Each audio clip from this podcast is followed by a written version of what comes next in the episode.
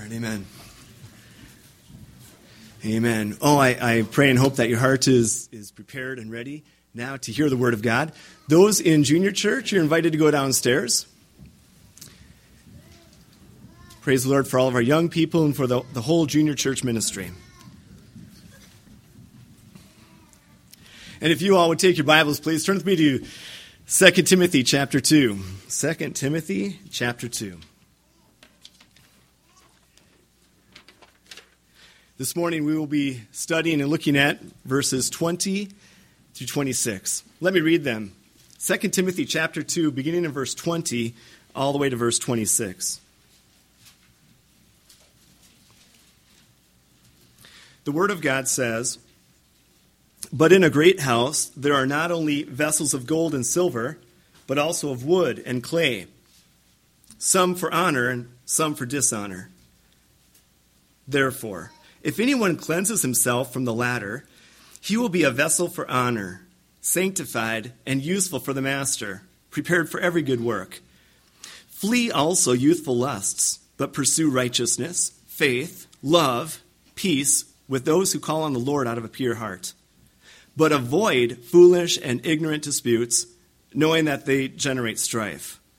And a servant of the Lord must not quarrel, but be gentle to all able to teach, patient, in humility, correcting those who are in opposition, if God perhaps will grant them repentance, so that they may know the truth, and that they may come to their senses and escape the snare of the devil, having been taken captive by him to do his will.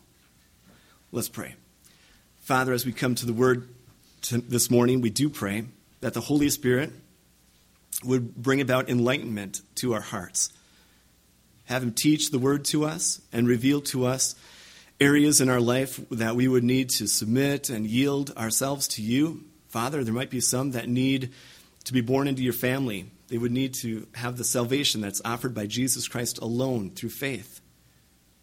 I do pray, Father, for believers that we would cleanse ourselves and be fit and ready for your usefulness. So, Father, do with us as you will. Mold us and make us and shape us. Conform us to be more into the image of Jesus Christ, even degree by degree. Thank you for your goodness and your mercy and your desire to work in us and through us. May all that is done and, and said and even thought about this morning be to your honor and to your glory alone. In Jesus' name we pray. Amen. All right, we are looking verse by verse now through the book of 2 Timothy we understand that the context of the book is the Apostle Paul writing what most likely is his last letter it is to his young friend Timothy. Timothy is in his late 30s, maybe early 40s, as he's working in the ministry in a city called Ephesus. But in Ephesus, he's under great opposition. He has people, leaders in the church that have risen up that are teaching false things. Some have been removed from the church by the Apostle Paul, and Timothy has been left to, to you know, direct the church and, and, and teach the church so the church could grow in godliness.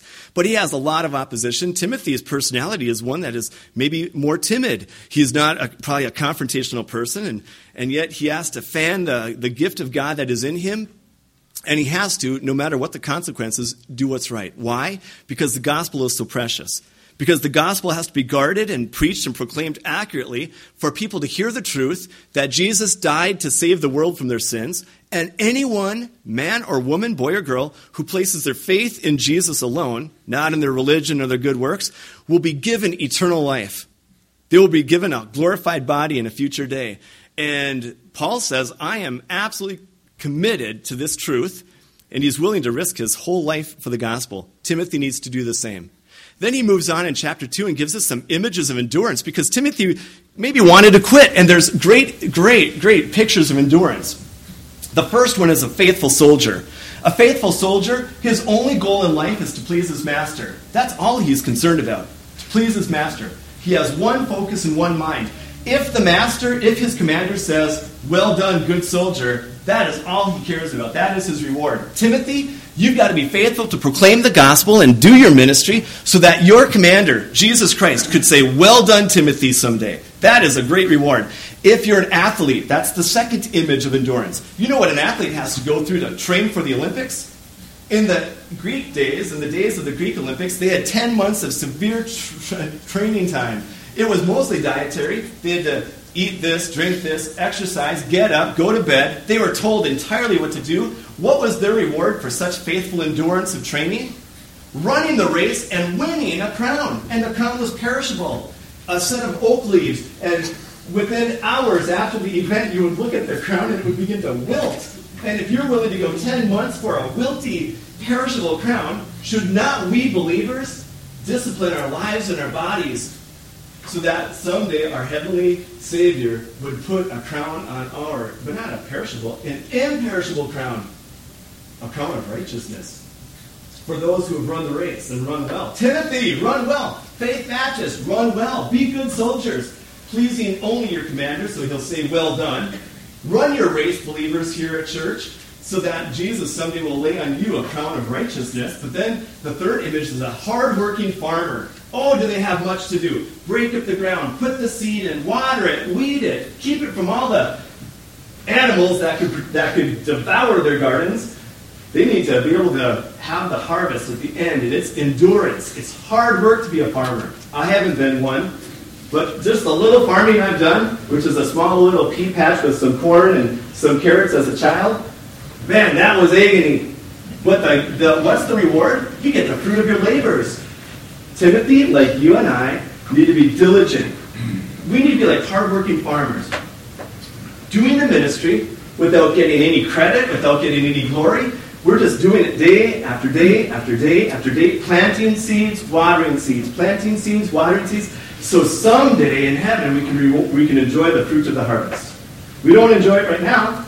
We enjoy it in the, in the future days. Then Paul says to Timothy, and this was a couple weeks ago when we talked about the unashamed workman. Timothy needs to be like a workman, not, not a student. You know what it says in 2 Timothy 2.15, study to show yourself approved unto God? He's not saying Timothy be a student, be a laborious student. Although I would like that because I love being a student. I love to learn.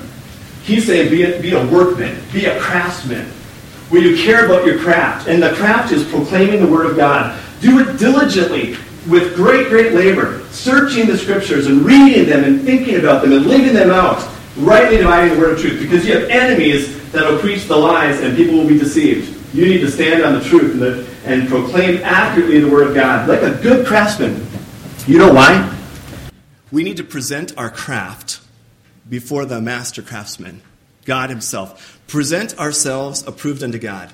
It is like we carefully craft or, or do our work in the ministry, and then we present it to God. It literally means to present before God, means to stand beside Him, unashamed.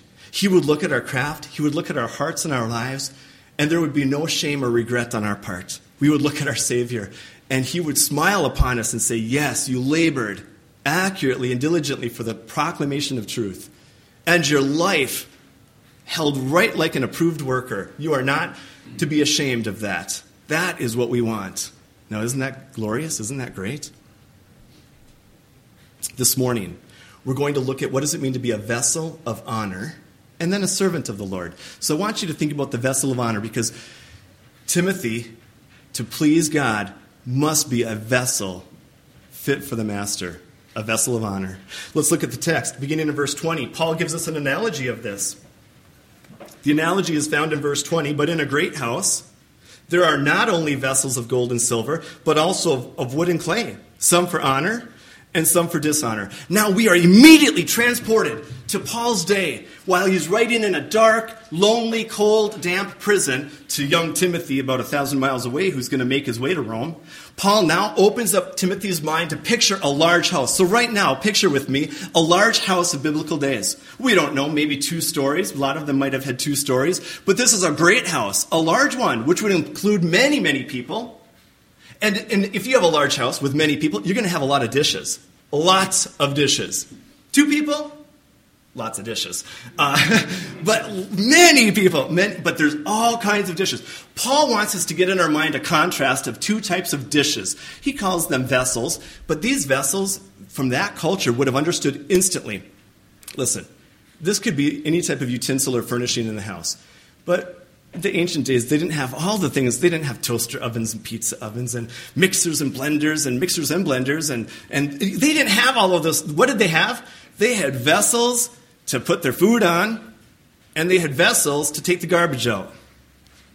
So you have in this great house were many kinds of, of, of vessels, of cups and bowls and pitchers and plates. Some of these were made out of a material of gold and silver. Beautiful.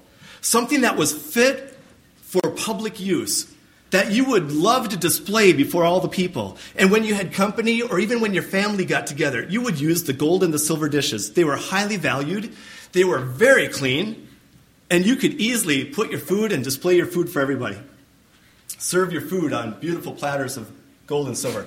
But then in the house, this gigantic house, there were also vessels of wood and clay. They were cheap and easily replaceable, very replaceable, and you used the wood and the clay for hauling out the garbage and the human waste.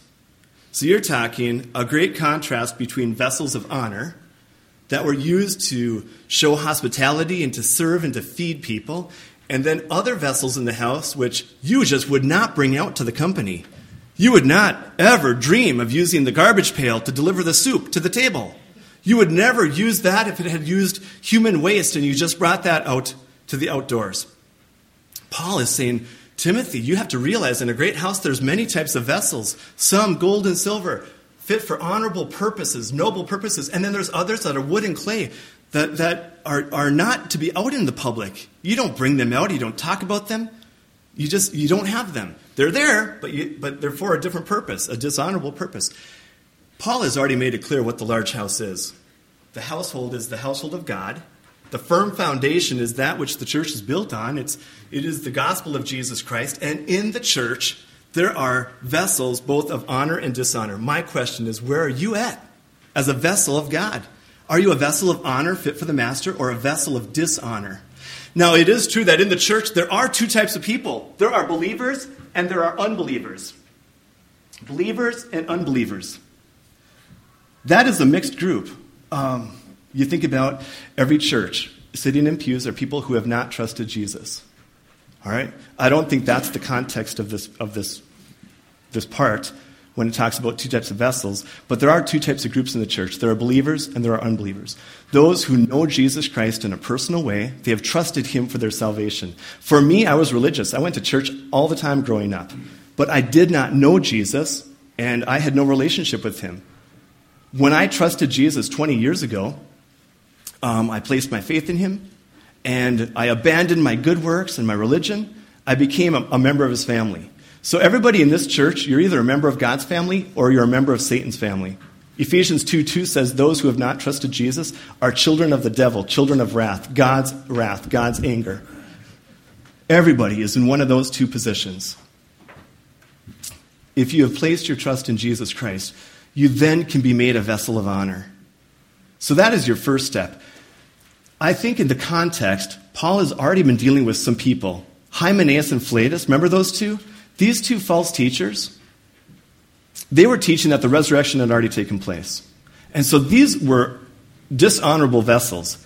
People in the church that are believers, that are going after false doctrine and they are not living right and teaching right, they are dishonorable vessels, not fit for the master's use. So within the body of believers in the church, there are two types of believers there are believers who have consecrated and dedicated their life to the Lord and to His service, and there are others who are just being used for dishonorable purposes. They are believers, but they are not living for Jesus. They are not living pure and, and godly lives that reflect and represent a relationship with Him. And so, again, I ask you, what type of vessel are you? Are you an honorable vessel to fit to be displayed for the glory of God, or are you being used for ignoble purposes? Well, he goes on and he says this, verse 21 Therefore, if anyone cleanses himself from the latter, which means you have, the, you have the decision and the choice as to what type of vessel you will be.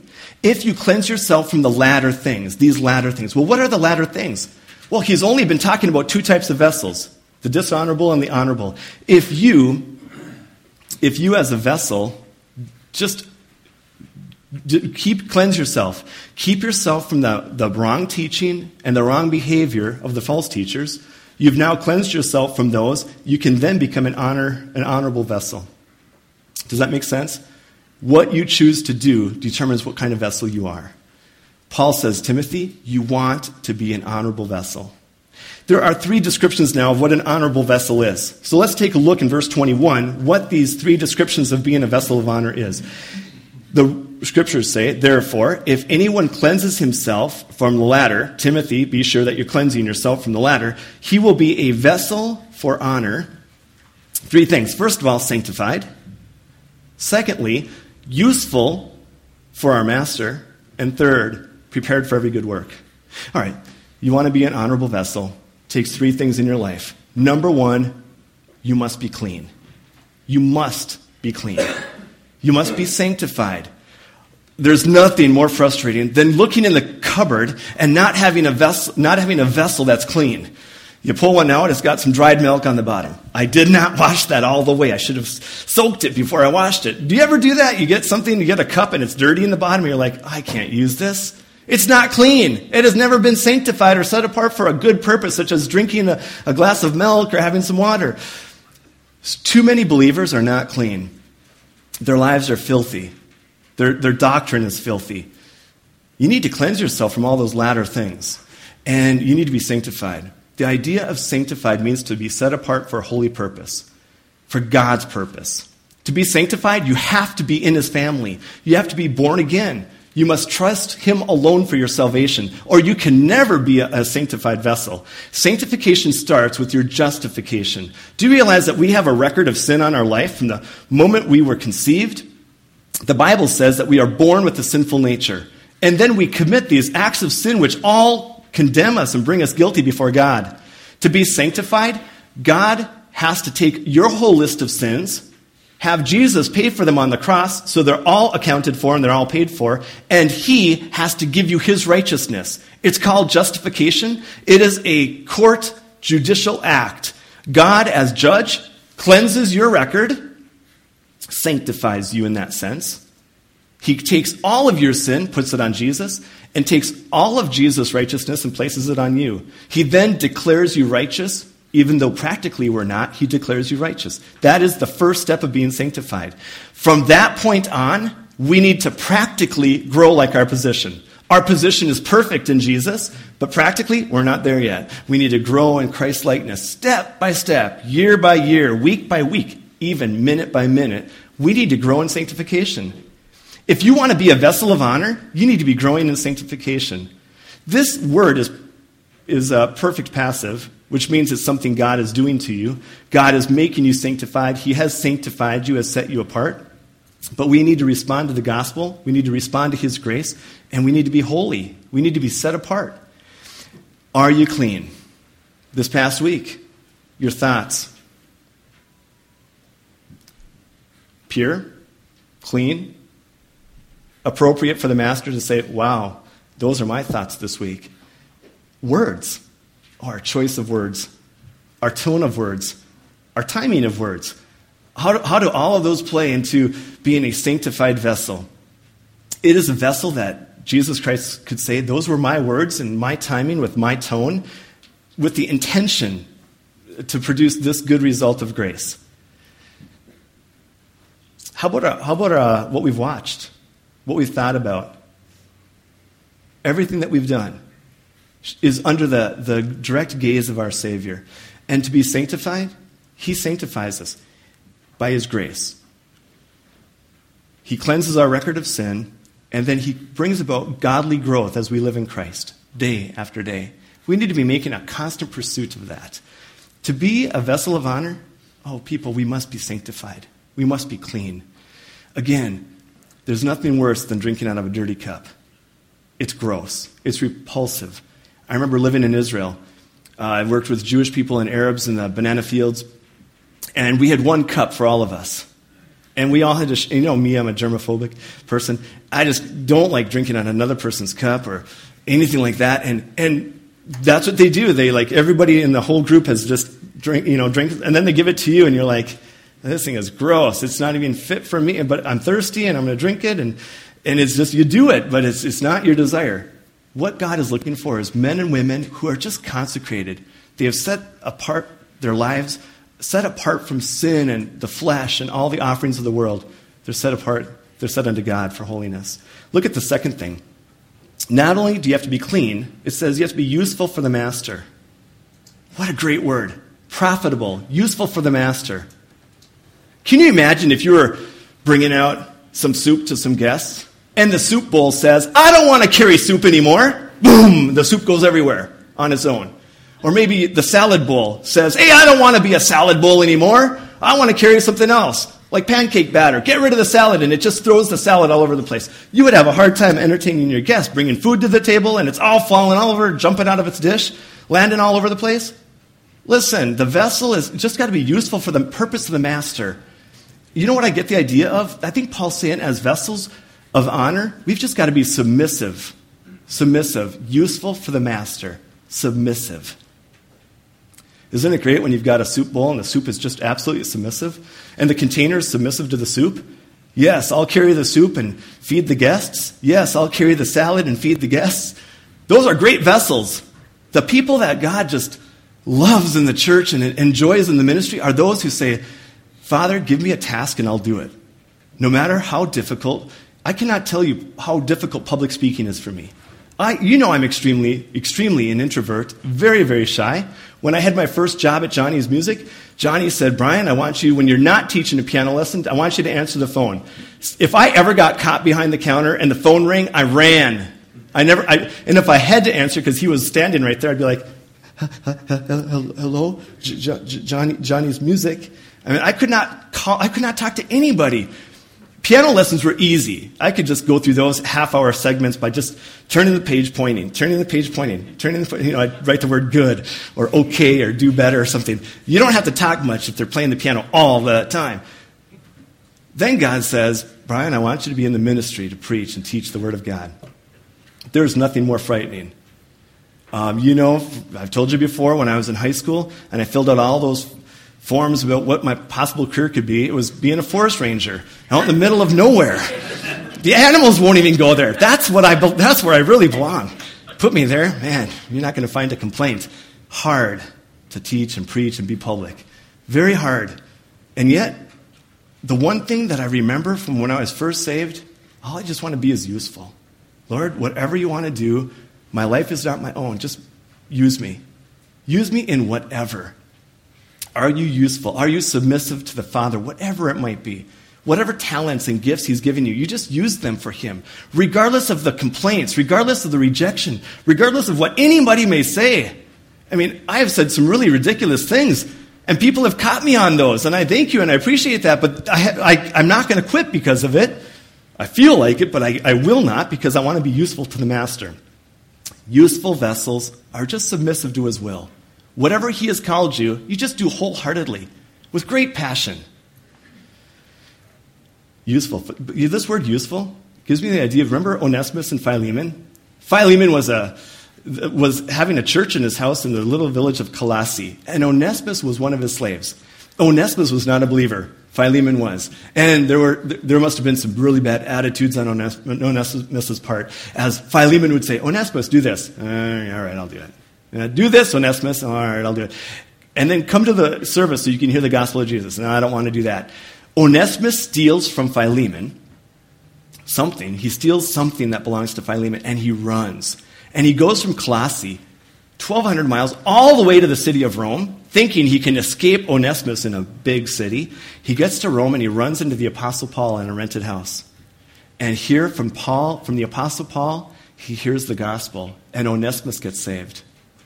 Paul writes a letter and says, Onesimus, I want you to go back to Philemon and you serve him well. You serve him as the very best servant that you could ever be. You owe that to him.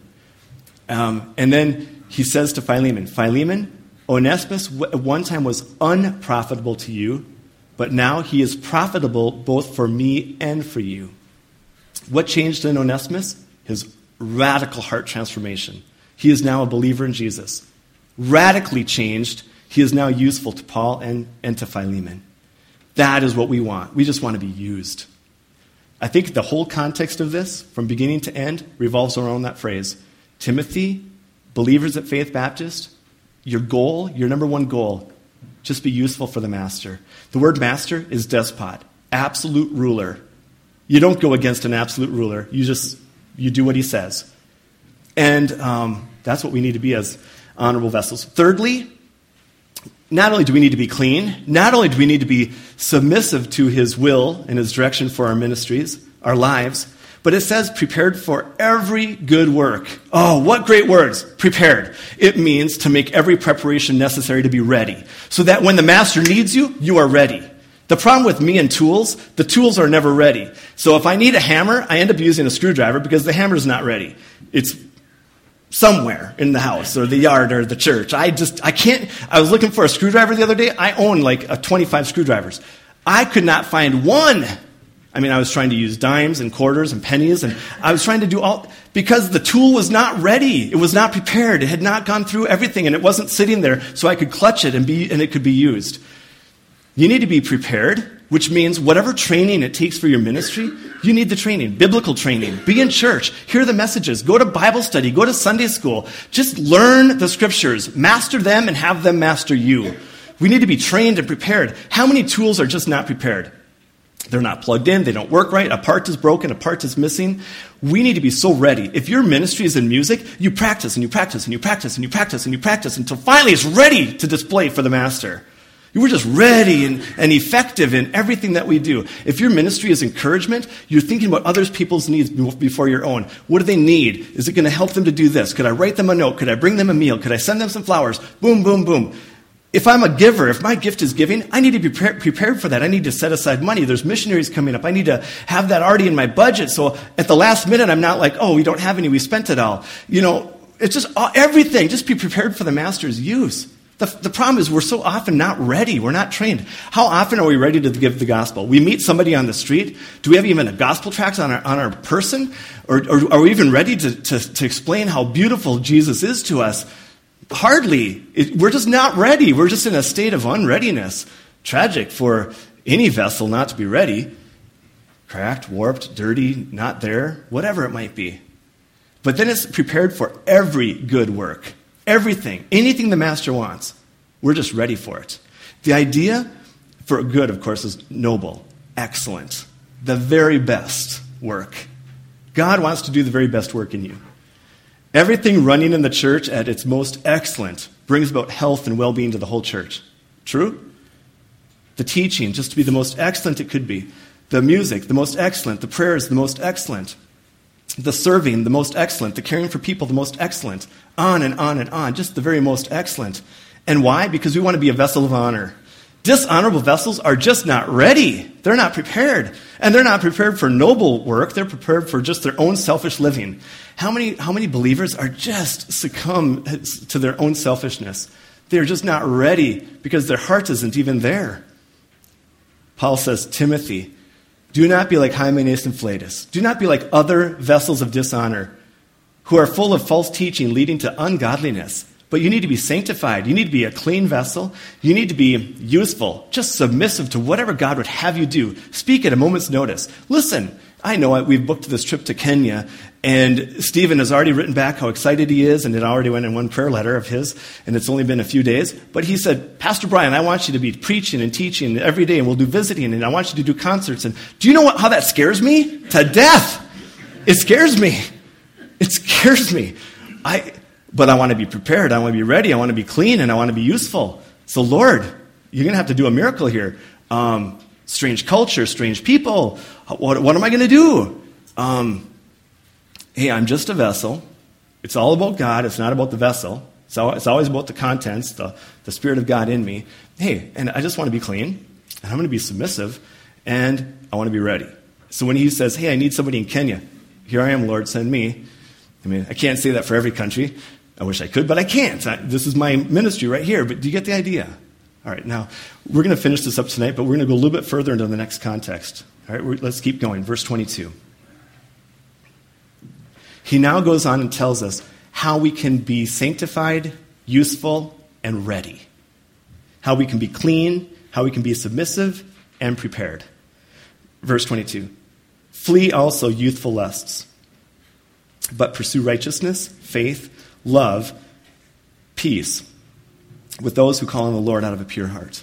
All right, Timothy, you've got to flee something, run like crazy. Continuously run like crazy from something, and then pursue or chase after something. So my whole life, listen, my whole life is involved in running and chasing. That's all I do. I'm running from certain things and I'm pursuing and chasing after other things. What am I running from? Youthful lusts. Oh, what is this? When we say flee youthful lust, what's our first thought? Sensual. We think of Joseph in Potiphar's house and how she grabbed his tunic and he just ran and tore out of there and he fled youthful lust. I do think sensuality is a youthful lust that needs to be fl- fled from. Absolutely.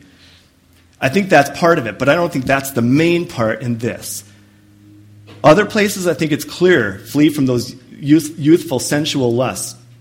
And again, that's part of it. But I think in this context, we're talking about false teaching leading to God, ungodliness, godly teaching to good, to good godliness and great gain. Okay, so big contrast.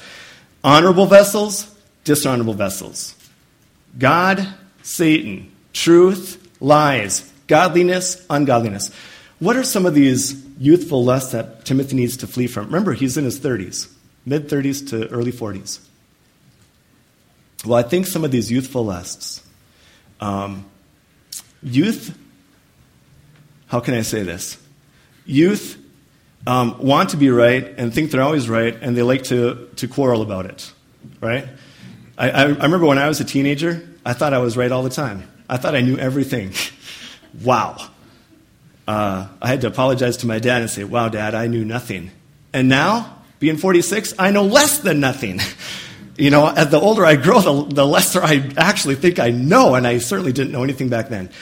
But when Timothy is going to battle these false teachers, the whole theme coming up now in these next verses do not quarrel, do not be contentious, do not be a fighter. Be gentle, be humble. I think there's the aspect of youthful lusts that is concerned about self. Aren't youth so concerned about self? It's my needs, it's my things, and I'm going to fight to keep and to have it. But the servant of the Lord, it's not about him. It's not about his needs. It's not about his self will and his self desires. I think the, the youthful lust is do not pursue yourself. Do not pursue yourself as the attention of all things, but your attention is and focus is on the Lord. All right? Let's watch how this plays out. Flee these youthful lusts. So, this is going to tell us also now what to pursue. Pursue righteousness. Listen, everybody, righteousness is that conduct which pleases God. It is conduct, it is your behavior, day after day, week after week, month after month. Let your conduct be such that it pleases God all the time. Leave no space for sin, leave no place for your self will. It is all centered on God. Okay, that's what we need to pursue. Just right conduct that honors God. Next, pursue faith. I think it's trust. Just pursue trusting God. It is easy as youth not to trust God. Uh, younger people think that the world is their own and they'll never die and they, they're just so independent. We just need to foster dependence on God, having trust in Him no matter what. Timothy is facing some huge obstacles and he just needs to place his confidence in God and not in his own strength and his own ability. He also needs to pursue love self sacrificial, unconditional love. Listen, this is a love that gives up himself for the needs of others like God did in sending his son to die for our sins. Jesus gave everything up. He, he didn't give up any, he didn't give up his deity or any of that, but he laid aside the glory that was due him and humbled himself for us. That's unconditional love. We need to pursue that type of living for everybody. It's about other people, not about me. Serving others, giving yourself, even your life for other people. If we pursue these things, we'll be fleeing from those youthful lusts, self and self will and self desires. The, the idea of being contentious and quarreling and now he's being right. Hey, Timothy has to pursue peace with those who call on the Lord out of a pure heart, with other believers. Believers are those who have called upon Jesus. They have also purified themselves. And Timothy just needs to live in peace with other believers. Listen, the hardest thing in ministry is relationships. It is the hardest. Because a word offends, an action offends, and just the constant repair and the constant direction of relationships is just critical in ministry. If you have a number of relationships that are just decaying and falling apart, you, you just can't operate, you can't minister. We need to be pursuing right conduct, trust in the Lord all the times in the midst of difficulty, love, giving yourselves to others with no thought of yourself, and then keeping all of your relationships at peace with one another, especially with those who call out of the Lord out of a pure heart. And then avoid foolish and ignorant disputes, knowing that they generate strife. Do not get involved in anything that will bring strife, that will generate strife. Sure, we have to defend our faith and we have to admonish others, but he's going to teach us and show us how to do that tonight in the text tonight. We're going to look at this, the rest of this tonight. There's just too much, and I don't want to go too fast on it. But, but Timothy has to avoid any type of argumentation. Sure, admonish, give the truth, but then you're done. You're not going to argue, you're not going to fight, you're not going to get defensive. He says, and just we'll see it tonight, he says to be patient, to be kind to everybody and to be patient, to endure being wronged and never retaliate. You're never defending yourself, you're never protecting yourself, you're never elevating yourself. You're simply giving the truth, admonishing others gently, without quarreling, and, and you're not going to generate strife. You're going to let it go, and you're going to move on. Um, that is what the servant of the Lord, really, what, what pastoring is, is about protecting the flock. But you do it in not a quarrelsome way. And listen, with conflict, it is so easy to quarrel, isn't it? It's so easy to generate strife. We're to, we're to avoid that. And um, it really takes a discerning mind and a loving spirit. You have to do that. There's no room for retaliation, no room for bitterness or revenge. It is simply avoiding all those foolish arguments. So let me ask you Do you have a relationship with Jesus Christ? Have you trusted him for your salvation? It is the most important decision you can ever make. It will determine the very day that you die if you will be in heaven with Jesus and all his glory, or if you will be in torment being punished for your sins for all eternity. Everybody on earth will spend eternity either in heaven or hell. There are no other options. No other options. Religion cannot do this. Your good works. There is nothing you can do to gain God's favor. He has done it all through Jesus Christ. You simply receive that which He offers. You trust Jesus and His finished work on the cross. Maybe today somebody needs to trust in Jesus, believe Him, that He died for your sins and rose again. You understand what's going on today in the Catholic Church with the two popes being canonized, being made saints? The Bible says everybody who places their faith in Jesus Christ is a saint, a set apart one. It is not for a few uh, popes in hundreds of years that become saints.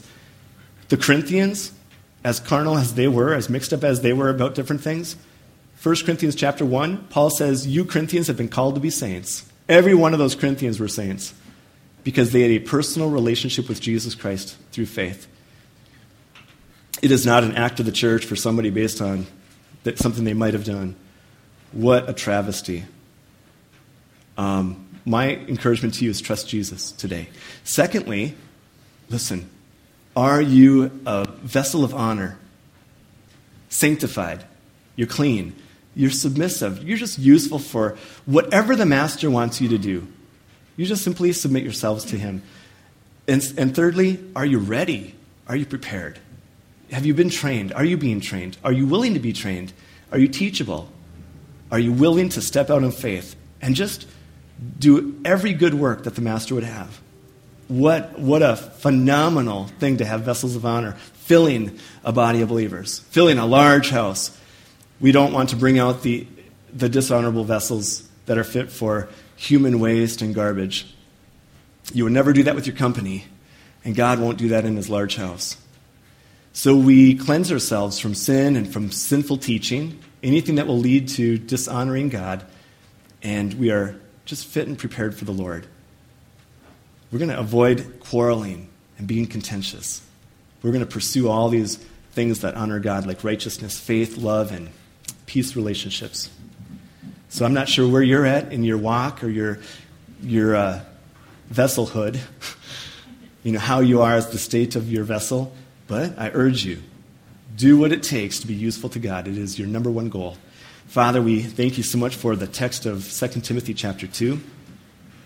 We understand that we, we can be vessels of honor by cleansing ourselves from false teaching or from uh, sinful behavior, sinful conduct. Because we, all, we know bad theology leads to bad conduct. And we want to be clean, sanctified, um, useful to you in many areas of ministry that you would choose us. And then we want to be ready, not with some reluctance, but just eager, zeal, uh, boiling over diligence for anything noble that you would have for us. I pray, Father, for this group today. Maybe there's someone here today that the Holy Spirit has now revealed Jesus Christ as Savior, His death for ours. Maybe today someone will become a vessel of, of honor for you through their salvation. And Father, for each one here that's a believer, may they be put on display to do your work, to bring honor and glory to the master of the house. Thank you, Father, for teaching us and encouraging us and also convicting us. May you be honored and glorified now and the rest of the day and in all of our lives through the week. In Jesus'